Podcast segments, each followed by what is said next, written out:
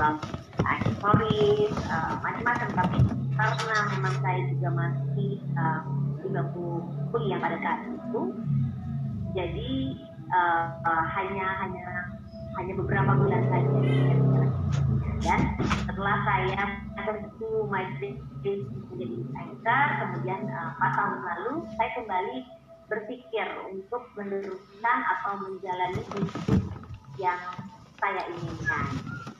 Boleh next Bu? Oke, sekarang uh, sedikit teori tentang apa itu kewirausahaan atau entrepreneurship. Pastinya uh, teman-teman sekalian ini tahu ya, karena kan juga majornya di kewirausahaan. Memang ada banyak sekali salah paham gitu